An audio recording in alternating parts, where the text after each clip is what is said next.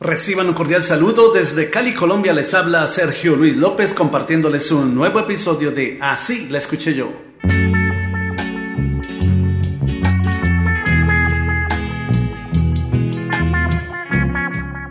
La agrupación chilena Los Golpes publicó en 1971 el álbum Olvidarte Nunca, del cual destacaron varias canciones como la vocalizada por su cantante Rubén Alegre titulada La Pobre Mía. Así la escuché yo amaneció llorando la pobre mía.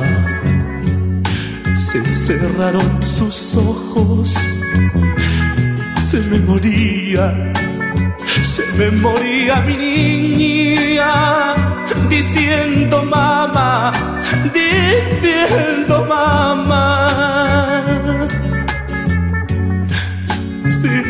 bajas del cielo, deja que vaya, deja que vaya.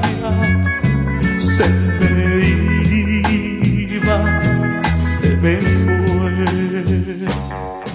Esta triste canción de los golpes de Chile que narra la pérdida de una esposa que deja además huérfana de madre a una pequeña niña en agonía es en realidad una nueva versión de la hermosa composición del cantautor español Leandro Sánchez Ruiz, quien la grabó en 1970 bajo el título La pobre mía.